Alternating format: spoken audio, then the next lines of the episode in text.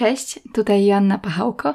Witam Was serdecznie w czwartym odcinku podcastu Babka Natura, w którym szukam granicy między tym, co ludzkie i naturalne, podpatruję biznesy oparte o naturę i zabieram Was czasami w podróże po Podlasiu.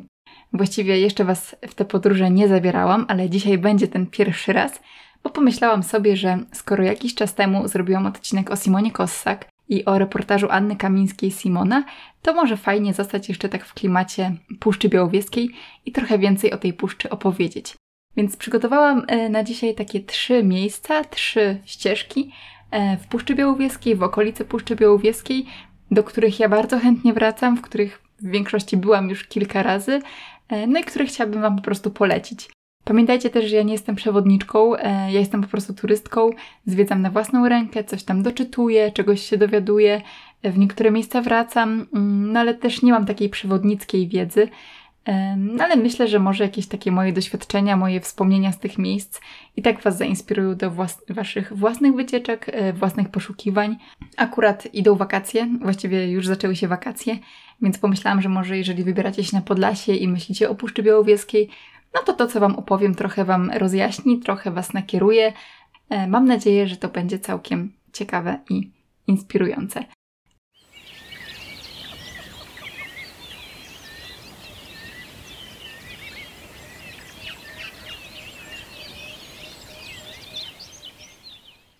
Puszcza zawsze była dla mnie ważna. E, tak po prostu. To znaczy, ja od dziecka do Puszczy Białowieskiej jeździłam. Jako dziecko, jako nastolatka, ja mam wrażenie, że ja tam jestem co najmniej raz w roku, e, jak nie częściej.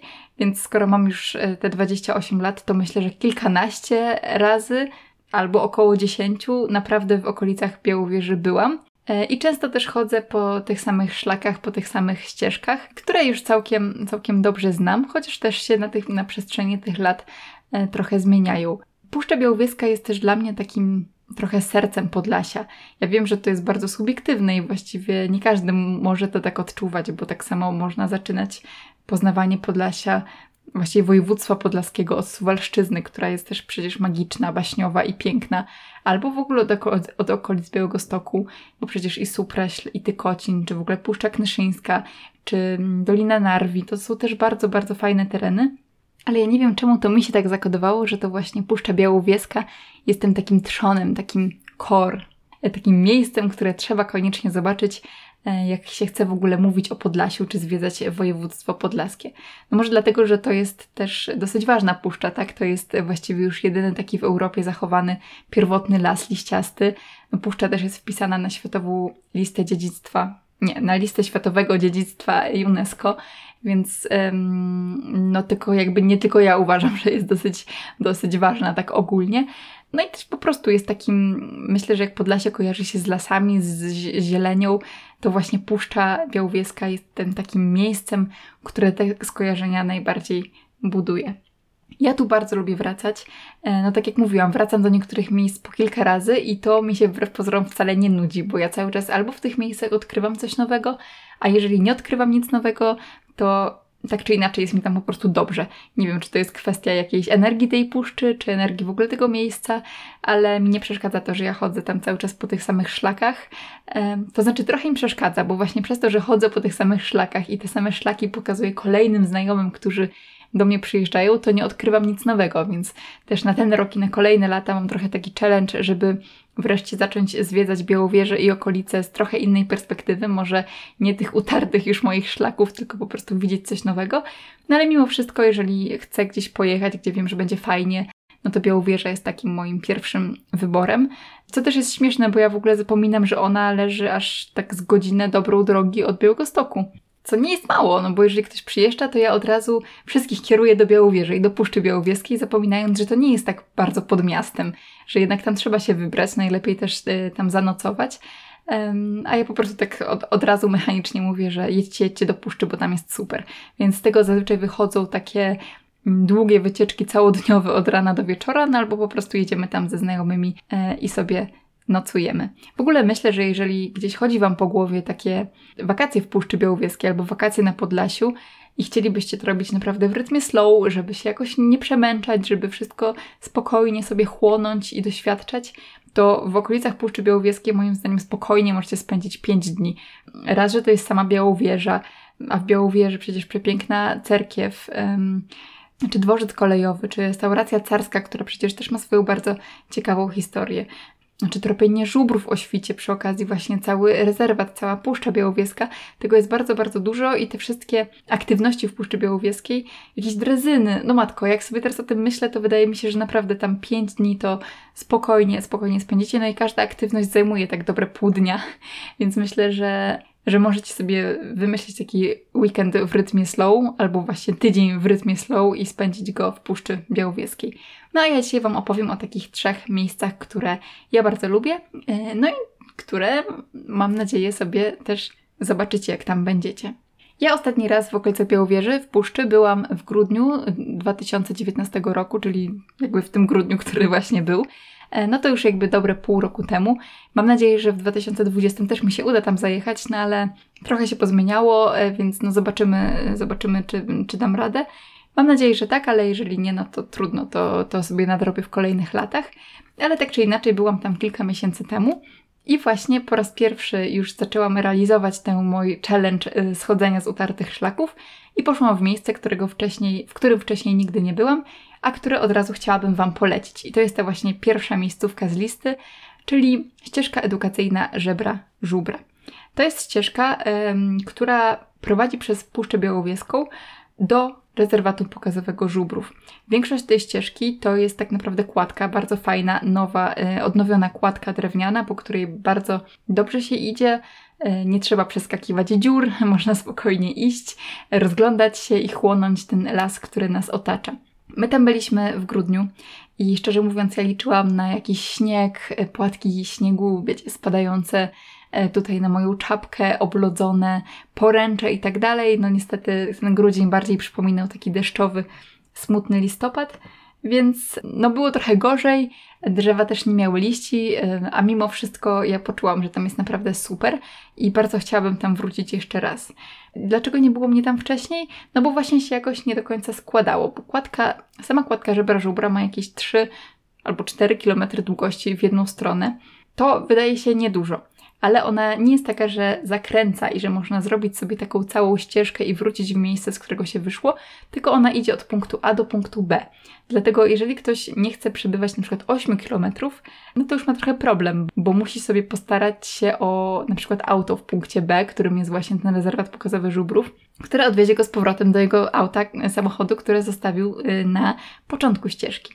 Można oczywiście zrobić sobie taką długą, fajną trasę, która zajmie te dobre jakieś powiedzmy 4 godziny, czyli zacząć od początku, przejść sobie tę ścieżkę, dojść do rezerwatu pokazowego żubrów, tam spędzić powiedzmy godzinę czy półtorej, no i wrócić tym samym szlakiem, czyli mieć w nogach jakieś powiedzmy 10 kilometrów. To wciąż nie jest dużo, ale mimo wszystko jakoś się nigdy nie składało. Ja też często byłam ze znajomymi z dziećmi. No myślę, że dla dzieci to już jest taka spora trasa. No ale jeżeli macie na przykład starsze dzieciaki albo takie, które nie mają problemu z przebywaniem takiej trasy, albo przyjeżdżacie bez dzieci i macie ochotę y, po prostu sobie przejść się tą trasą, to myślę, że to jest bardzo fajna opcja na taką wycieczkę na pół dnia. Na przykład sobie pójść y, w jedną stronę kładką, przejść się po rezerwacie pokazowym, wrócić kładką i pojechać na jakiś fajny obiad. Myślę, że to jest taka dobra opcja na wycieczkę któregoś dnia. Jeżeli chodzi o sam rezerwat pokazowy żubrów, to też jest bardzo ciekawe miejsce. On też został odnowiony kilka lat temu. Taki pawilon e, edukacyjny przy wejściu do samego rezerwatu został odnowiony, właściwie został postawiony, chyba go nie było wcześniej. Pawilon jest fajny, jest taki interaktywny, ma dużo różnych ciekawostek, gdzieś tam porównanie żubra z bizonem. Myślę, że dzieciaki tam mogą mieć całkiem dużo frajdy. Przed pawilonem też jest plac zabaw, więc widać, że to jest tak bardzo nastawione na tych młodszych odbiorców. No i oczywiście mm, to jest rezerwat pokazowy żubrów, więc tam można znaleźć E, żubry, żubronie, czyli skrzyżowanie żubra z krową, koniki, sarny, inne kopytne zwierzęta, łosie, no ale też wilka czy rysia. To jest coś w rodzaju takiego zoo, ale trochę większego, bo rzeczywiście te obszary, na których przebywają zwierzęta są dość duże, takie zbliżone do naturalnych. No tym niemniej jakby ja od jakiegoś czasu mam w ogóle problem z rzeczami typu zoo, więc ostatnio już w tym rezerwacie pokazowym nie bywam. Ale jeżeli chcecie, to, to myślę, że naprawdę fajnie się tam przejść. Ja jeszcze do końca sobie nie ułożyłam w głowie tego, czy ja tam chcę bywać, czy, czy nie chcę. No trochę nie wiem, jak to zakwalifikować, tak? Nie wiem, czy traktować to jako zo, czy, czy nie traktować tego jako zo. Muszę to sobie jeszcze trochę przemyśleć. Przy tym, przy tym rezerwacie mm, są też często jakieś takie stoiska, można sobie kupić lokalne wyroby, jakieś lokalne specjały, jakieś maskotki, żubr w każdej postaci, więc trochę tego jest. Jeżeli byście mm, chcieli y, jakieś pamiątki z Białowieży, no to tam zawsze, zawsze coś jest. Ja, y, ja w tym grudniu nie przeszłam całej kładki żebra żubra. Byłam w ciąży, no i stwierdziłam, że to będzie trochę za dużo jak na mnie, szczególnie, że już była końcówka. Doszliśmy jakoś do połowy i zawróciliśmy. Przy okazji zaczął padać deszcz, więc tym bardziej to nas zmotywowało do tego, żeby zawrócić. Dlatego tym bardziej chciałabym też tam wrócić, żeby po prostu przejść całą kładkę w to i z powrotem być może i tak się naprawdę nasycić tym widokiem dookoła, bo myślę, że na przykład wiosną albo na przełomie wiosny i lata, kiedy ta zieleń wybucha i wszystko zaczyna kwitnąć, tam jest naprawdę spektakularnie. Więc teraz jest myślę idealna okazja, żeby tę kładkę żebra żubra poznać trochę lepiej. W ogóle cała ta kładka kojarzy mi się też z osobą e, Maćka Aniserowicza. Nie wiem, czy kojarzycie Maćka, on prowadzi bloga DevStyle, e, bloga programistycznego, ale też ma taką drugą odnogę swojej działalności to jest slowbiz.pl, czyli nauka o tym, jak prowadzić biznes w rytmie slow, jak się nie przemęczać, jak mądrze wybierać cele, do których dążymy, jak na przykład zrobić, żeby w ciągu tygodnia mieć dzień wolny, dzień dla siebie, a przy okazji, żeby biznes wciąż się kręcił. To są bardzo fajne, takie edukacyjne treści biznesowe, więc jeżeli jesteście czymś takim zainteresowani, to polecam przede wszystkim Maćka chyba na Instagramie, ale też jego vlogi na YouTubie. No i właśnie taki miał jeden vlog, nawet sprawdziłam numer, to był vlog 355 o tym, co dała mu kładka żebra żubra do jakich rozkmin e, biznesowych go doprowadziła, jakie decyzje tam podjął. Więc też, jeżeli na przykład jesteście u progu takich decyzji albo jakieś losy waszych pomysłów się ważą i potrzebujecie takiego miejsca, gdzie chcielibyście to sobie na spokojnie przemyśleć, to e, sądzę, że kładka żebra żubra to będzie idealna, idealna miejscówka do tego. Więc e, także na pewno Maciek poleca, ja też może kiedyś wypróbuję to właśnie w takim kontekście. My zimą nie spotkaliśmy na kładce wielu ludzi. Sądzę, że latem e, może być więcej osób, bo to rzeczywiście jest dość popularna E, ścieżka edukacyjna, ale jeżeli przyjedziecie na przykład rano czy po południu bardziej, to może akurat uda tak się wstrzelić, żeby, żeby tych ludzi było mniej. Ja też nie sądzę, żeby było ich aż tylu, żeby każdy się jakoś tam przeciskał i żebyście cały czas musieli mijać inne osoby. Myślę, że aż tak nie jest, ale no tak jak pewnie w każde takie turystyczne miejsce, lepiej wybrać się o takiej mniej turystycznej porze. No dobra, to kładka za nami. To teraz drugie miejsce, które bym chciała Wam polecić, bo rezerwatu pokazowego żubrów jakby nie polecałam w tym zestawieniu. Chociaż tak jak mówiłam, możecie się tam wybrać. Szczególnie jeżeli właśnie nigdy nie widzieliście na przykład żubra i chcielibyście zobaczyć żubra z bliska, to taki rezerwat pokazowy jest jak najbardziej dobrym miejscem do tego. Oczywiście Białowieży też żubry można zobaczyć na wolności, jeżeli wie się gdzie szukać. A gdzie szukać to można czasami podpytać na przykład osoby, od których wynajmujecie domki, bo często jest tak, że miejscowi po prostu wiedzą, gdzie te żubry są, gdzie można je znaleźć, na jakiej polanie ostatnio się częściej pojawiały. E, my tak właśnie w grudniu znaleźliśmy statko żubrów, bo pani właścicielka miejsca, w którym mieszkaliśmy, Miejsce nazywało się Bliżej Natury. E, jakbyście chcieli na przykład sobie tam zobaczyć, to były takie fajne domki i pani właścicielka nam sprzedała miejscówkę, gdzie możemy zobaczyć takie statko pasących się żubrów i tam pojechaliśmy i rzeczywiście żubry były. Ale no te żubry na wolności nie są tak blisko, tak? Jeżeli chcecie zobaczyć żubra ze wszystkimi detalami, e, to tak naprawdę chyba tylko ten rezerwat zostaje, bo jednak jakby nie polecałabym zbliżania się do żubra na wolności na odległość powiedzmy 10 metrów. No raczej, raczej nie, raczej trzeba zachować taką bezpieczną odległość. Ale e, chciałam mówić o tej kolejnej miejscówce, właściwie całym wielkim miejscu, bo jest to rezerwat ścisły w Puszczy Białowieskiej. Teraz jak wyczytałam, to się już nie nazywa rezerwat ścisły, tylko obręb ochronny rezerwat, ale właśnie tam myślę, że naprawdę warto się udać, jeżeli jesteście w Puszczy Białowieskiej. No rezerwat ścisły to jest właśnie to miejsce takie nietknięte ręką człowieka, to jest serce puszczy, gdzie natura żyje swoim życiem w swoim rytmie, gdzie nikt nie usuwa powalonych drzew, gdzie wszystko rośnie tak, jak matka natura to zaplanowała. Człowiek do tego nie ingeruje, tylko po prostu się tam przechadza, obserwuje i chłonie, chłonie tę naturę. To jest naprawdę dosyć niesamowity widok. te powalone drzewa, właściwie martwe drzewa, podobno stanowią chyba jedną trzecią całego rezerwatu ścisłego. No bo rzeczywiście jest ich sporo, bo, bo drzewa po prostu gdzieś tam upadają, umierają, ale na przykład na nich wyrastają nowe drzewa. Takie kłody, na których rosną młode drzewka, nazywają się kłodami piastunkami. To jest bardzo fajna nazwa i tej nazwy nauczyłam się właśnie będąc ostatnio w rezerwacie ścisłym. I myślę, że taka podróż właśnie w tym sercu Puszczy Białowieskiej, w tym takim miejscu, gdzie człowiek nie ingeruje, jest must have w momencie, kiedy kiedy jesteście w Puszczy Białowieskiej, ale to też nie jest takie proste, bo do rezerwatu nie wejdziecie samodzielnie. To już trzeba rezerwować całą wycieczkę z przewodnikiem, bo tylko przewodnik ma prawo wprowadzać większe grupy, żeby tam ludzie pewnie się nie rozłazili i nie niszczyli tego wszystkiego dookoła. Ale ja myślę, że to też jest dobra decyzja, bo przewodnik e, ma bardzo dużą wiedzę, może opowiedzieć Wam o tym, co się dzieje w przyrodzie, co widzicie przed oczami.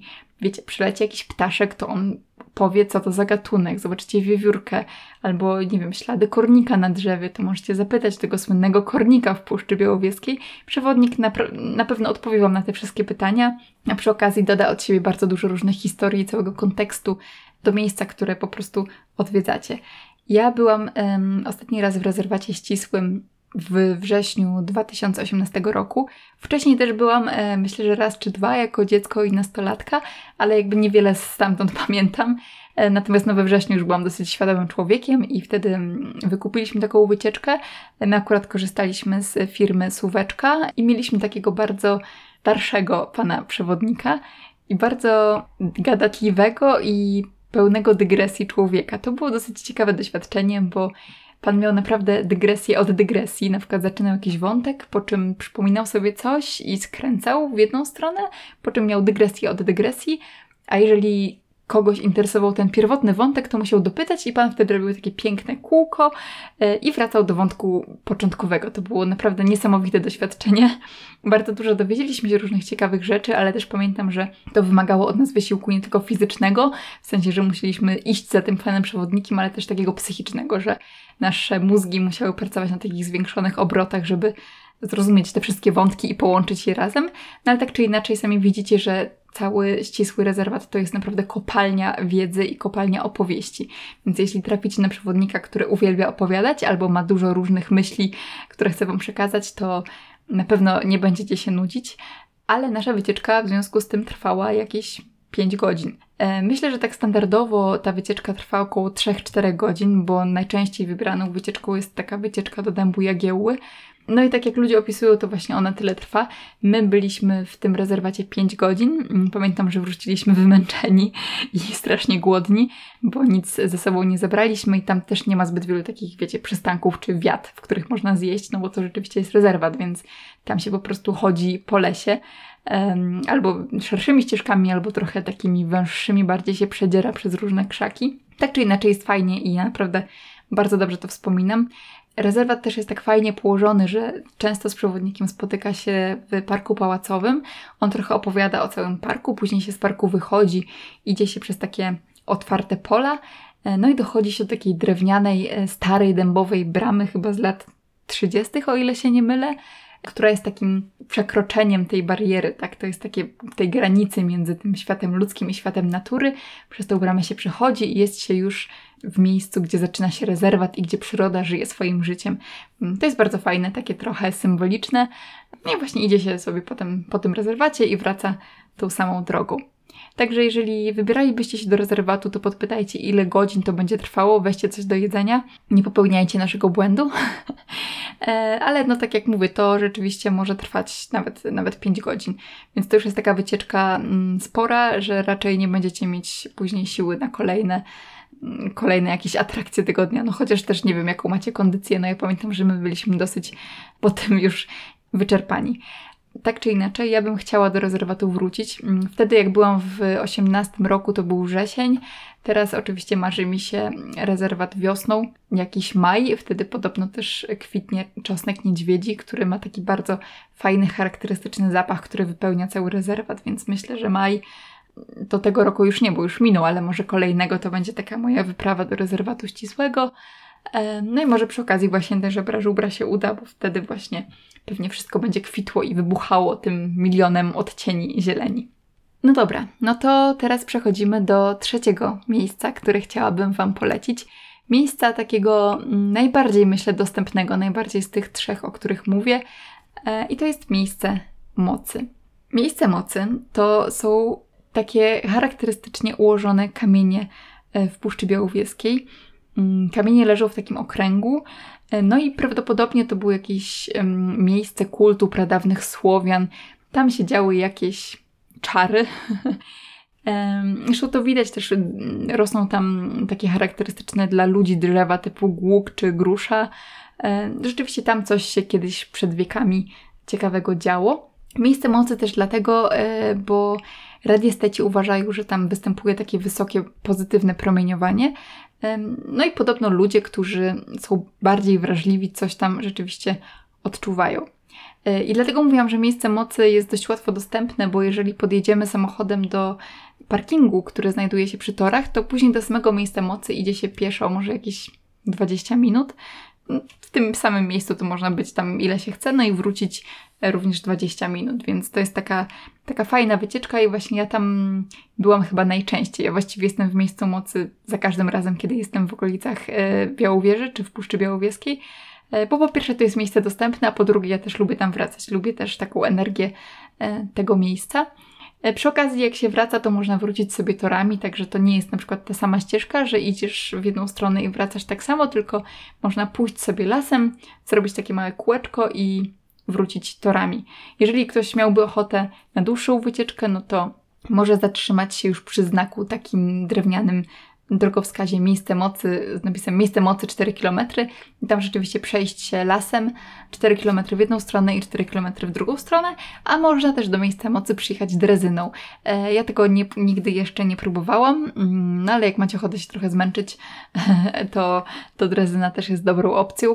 No mnie trochę te drezyny odstraszają, bo są dość głośne, a ja w puszczy jednak lubię się trochę bardziej wyciszyć ale też nie mówienie. No tak jak mówiłam, będę sobie testować jakieś nowe mm, różne aktywności w puszczy i może drezyna będzie jedną z nich. No i tak jak mówiłam, miejsce mocy to jest takie miejsce dość, mm, znaczy nie wiem czy kontrowersyjne, raczej nie jest kontrowersyjne, jest takie magiczne, trochę legendarne. Jedni ludzie coś tam czują, inni nic nie czują. Ludzie stają na tych kamieniach, yy, zamykają oczy i starają się poczuć jakieś może drgania, jakieś ciepło. Yy, podobno co wrażliwsi mówią, że rzeczywiście tak jest. Ja raczej tam nic takiego nie czułam, chociaż też zawsze w miejscu mocy na przykład mam trochę lepszy, lepiej widzę. Nie wiem, czy to jest związane z tym, że się po prostu dotleniłam, yy, czy coś tam rzeczywiście się dzieje, ale jakby ja tego nie rozkminiam. Mm, myślę, że trzeba być po prostu otwartym na to, jakie ono jest. Całe Podlasie jest przecież magiczne, e, więc tym bardziej miejsce mocy dobrze wpisuje się w narrację e, o Podlasiu. I tam jest tak fajnie, tam jak się przychodzi, jest się otoczonym tymi drzewami, bo raz, że mówiłam, że rosną tam te głogi, ale przy okazji całe miejsce mocy jest otoczone takimi drzewami wyrastającymi po dwa, po trzy z jednego pnia. To jest też dość ciekawe, no widać, że coś tam może, nie wiem, jakaś tam energia przechodzi i te drzewa się rozdwajają. Tak czy inaczej, no ja widziałam na przykład, że ktoś kiedyś zostawił na jednym z kamieni e, cukierka i papierosa, tak? To chyba po prostu chciał nabrać mocy do tego, żeby zerwać z dwoma nałogami. Kiedyś spotkaliśmy tam panią z wahadełkiem, która na przykład wyjaśniła, że podobno powinno się stawać na tych bardziej wewnętrznych kamieniach niż zewnętrznych, bo zewnętrzne miały za zadanie odpychać tutaj gości od tego miejsca, żeby nikt tutaj nieproszony nie wchodził.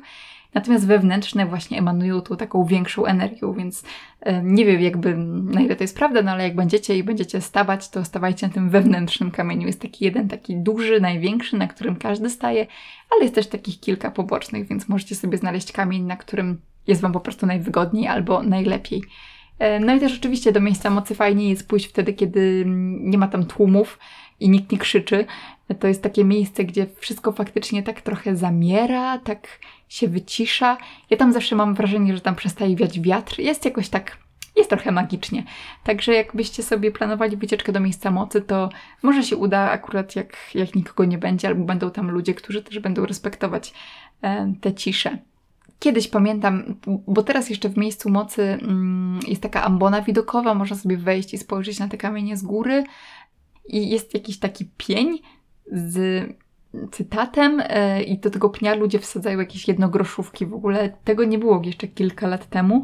Te wszystkie rzeczy powstały. Ja pamiętam, kiedy Miejsce Mocy było dopiero takie ono było odkryte chyba w 90 latach, ale jak ja tam je, jeździłam jako dziecko, to pamiętam, że to były takie początki, było dużo bardziej dziko, dużo mniej turystycznie. Teraz ono jest bardzo, bardzo rozpromowane, ale mimo wszystko, no myślę, że zachowało swój taki trochę tajemniczy charakter. Więc jak szukacie magii Podlasia, to no magia w miejscu mocy kryje się na pewno, tylko trzeba po prostu przyjść tam z otwartą głową. Nie przychodzić tam z taką, wiecie, takim poczuciem, że to na pewno jest głupota, no no bo to jakby niczemu nie służy, a jest to myślę po prostu ciekawe doświadczenie. No dobra, to chyba są te trzy miejsca, o których chciałam Wam opowiedzieć. Jakbym miała je uszeregować od takiego najbardziej dostępnego do najtrudniej dostępnego, no to pewnie to byłoby właśnie miejsce mocy jako pierwsze, to takie najłatwiejsze, które rzeczywiście nie zajmie Wam pół dnia. To jest raczej taka wycieczka jedna z wielu powiedzmy danego dnia, jeżeli chcielibyście, chcielibyście się tam wybrać, no chyba, że jedziecie drezyną, to też zależy od tego, jaką sobie trasę wybierzecie, no bo tak, bo jeżeli sobie wybierzecie też e, spacer lasem, to może Wam zająć pół dnia, ale no miejsce mocy jest rzeczywiście takie najbardziej dostępne. Mm, później jest ta kładka żebra żubra. E, ona też jest dostępna, ale po prostu jest dłuższa i wymaga już takiego trochę logistycznego bardziej przygotowania. I trzecie to jest e, rezerwat ścisły, który to już jest wycieczką całodniową i wymaga takiego przygotowania przynajmniej psychicznego, ale też trochę fizycznego. Y, ja też nie mówię, że w takiej kolejności koniecznie macie to zwiedzać. To już po prostu wszystko tak naprawdę zależy od Was, od tego, jak się będziecie czuli, co będziecie chcieli zobaczyć w Puszczy Białowieskiej. To są jakieś takie trzy miejsca, do których ja naprawdę bardzo chętnie wracam. To znaczy do kładki żebra, żebra jeszcze wrócę, bo byłam tam tylko raz, które mnie jakoś ciągną, e, jakoś intrygują. No i mam nadzieję, że Wy też, też trochę to poczujecie. I jak już tam będziecie mm, i będziecie mieć jakieś przemyślenia albo jakieś porady, to też napiszcie mi, co o tym sądzicie. E, może na Instagramie, bo ja na Instagramie jestem najbardziej aktywna, albo na Facebooku możecie mi pisać, co myślicie o tych trzech miejscach, a może już tam byliście i macie zupełnie inne przemyślenia niż ja. Wszystkie Wasze uwagi e, czy rozkminy chętnie przyjmę. E, no i myślę, że jak będziemy się tak dzielić, to, to też będzie fajnie, bo po prostu będziemy mogli sobie te ścieżki jeszcze bardziej uatrakcyjniać albo znajdować jakieś fajne tipy na to, jak się tam poruszać. No i pamiętajcie, że ja też yy, opowiedziałam tylko o tych atrakcjach przyrodniczych, no bo jednak podcast nazywa się Babka Natura i na tej naturze bym chciała się skupiać, ale yy, naprawdę Białowieża, Puszcza Białowieska yy, to jest miejsce, gdzie i dobrze zjecie fajne regionalne jedzenie i zobaczycie wielokulturowość, możecie odwiedzić cerkwie, możecie też przyjechać się do Hajnówki, gdzie jest piękna cerkiew raz w roku jest festiwal e, muzyki cerkiewnej. Możecie posłuchać w ogóle o historii Białowieży, no, przejść się w ogóle tamtędy.